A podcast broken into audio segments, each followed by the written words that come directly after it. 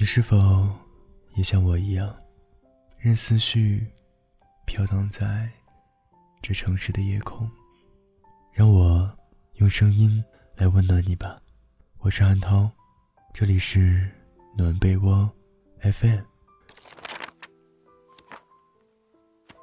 昨晚朋友跟我吐槽了一晚上一个男生，对方是朋友的朋友介绍的，两个人互相加了微信才几天，朋友就不大愿意回他了。其实一开始两个人聊得还可以，对方虽然算不上有趣，但不少事还是能谈得来。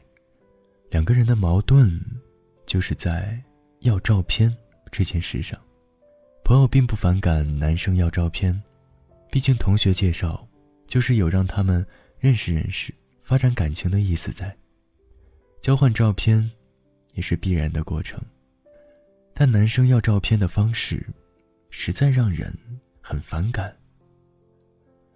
男生第一次管朋友要照片的时候，他很痛快就给了，对方半天没有说话，朋友就开始怀疑是不是自己的照片拍得太丑了。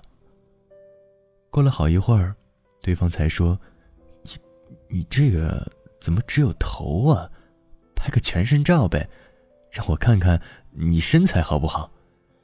朋友一下子就来气了，就回复说手机里没有其他照片了。对方非要让朋友现拍一张给他看看，朋友干脆找了个借口说已经躺在床上没开灯。他继续说，那正好拍个睡衣照呗，开灯拍或者开闪光灯拍都可以，他不挑，能拍出身材的就行。朋友差点开怼，但想了想还是礼貌地回复说拍不了。于是对方撂下一句真小气，照片都不给发，就不回复了。朋友气得不轻，不过碍于朋友的面子就没有删除。只是接下来男生再找他聊天，他也只是嗯嗯哦哦的冷淡地回复了。就在昨天早上，男生发微信要朋友周末和他出去见个面，也好把情侣关系赶快确定下来。朋友这次是真的生气了，也顾不上朋友的面子了，直接把他加入了黑名单。我现在后悔两件事，一是给他发了照片，二是没早点把他拉黑。生活中这种人还挺多的，除了在微信上要照片之外，很多现实中的人也会要照片，理由是想看看对方最近有没有变漂亮。不管是哪一种情况，在面对这种人时，除了拉黑也没有更好的办法了，因为他们完全意识不到自己这样做会让别人反感。同事之前也吐槽过这种男生，他在一次线上读书活动中认识了一个男生，就顺便加了下微信。活动过去之后，两个人就很少联系了。有一次从不在朋友圈发照片的他，发了张他写的字，那个男生给他点了赞，说写得真好看。同事就回复了句谢谢后，那个男生就开始找他私聊了。男生倒没有多客气，一开始就跟同事说，字写得这么好看，人怎么不露脸？同事说自己不习惯把照片发在社交软件上。男生又表示他这样写字漂亮的人是他喜欢的类型，想看看长相是不是也是他喜欢的。同事不客气地怼回去，那你先发一张你的吧。等着对方回了没有后，他立马又发了一长串话过去，那先拍一张好了，我得先确定下你是不是我喜欢的类型。自拍就行，找个镜子可以拍全身，注意不要挡脸了。实在找不到镜子就找个人帮你拍吧，我等着你哦。对方没要的照片反被怼，立马恼羞成怒地骂他说，一个女孩子家家的，怎么那么随便找人要照片？同事二话不说把他给删了。这些要照片的人自己被问了同样的话也会觉得不爽，但是对要照片这件事，他们依旧坚持不懈，还试图以玩笑的名义来掩盖自己尴尬的撩妹技术和急色的心情。我能理解，人与人还在通过微信交流时对对方长相抱有的好奇心，也理解交换照片的行为是为了给彼此增添一丝触手可及的真实，或者是以此来决定以后要不要继续交往。但理解的基础是建立在用令人舒服的相处方式之上的。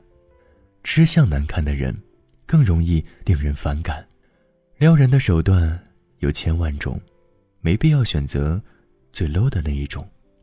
一味的要求只能让对方觉得尴尬和反感。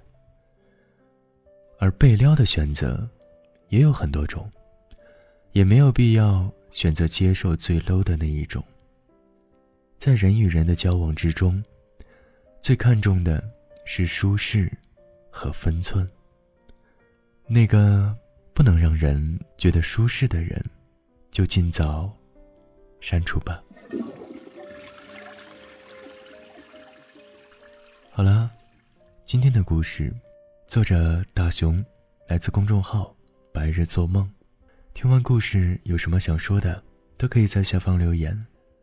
我依然是那个有声音陪伴着你的汉涛。在生活当中，如果你有小情绪想要找人诉说，可以来到我的微信公众号暖被窝 F M。 照顾好自己，我很在乎你。晚安，好梦。我有点累了，我有点跟不上你们了。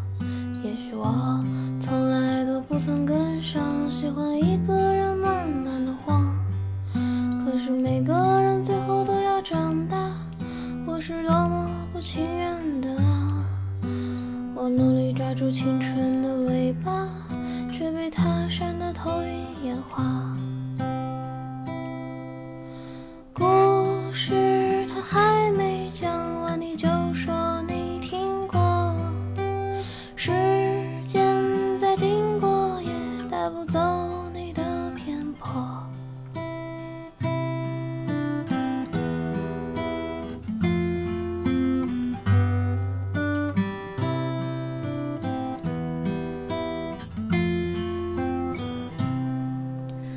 我曾勇敢过，也总跟人分享伤口。可当有一天我变得懦弱，总不能让你们陪我失落。我猜我不再是原来的我了，我跟着岁月变了许多。可是你还能是原来的你吗？除非你一直就没爱过。故事我还没讲完，你就说你听过。时间在经过，也带不走你的偏颇。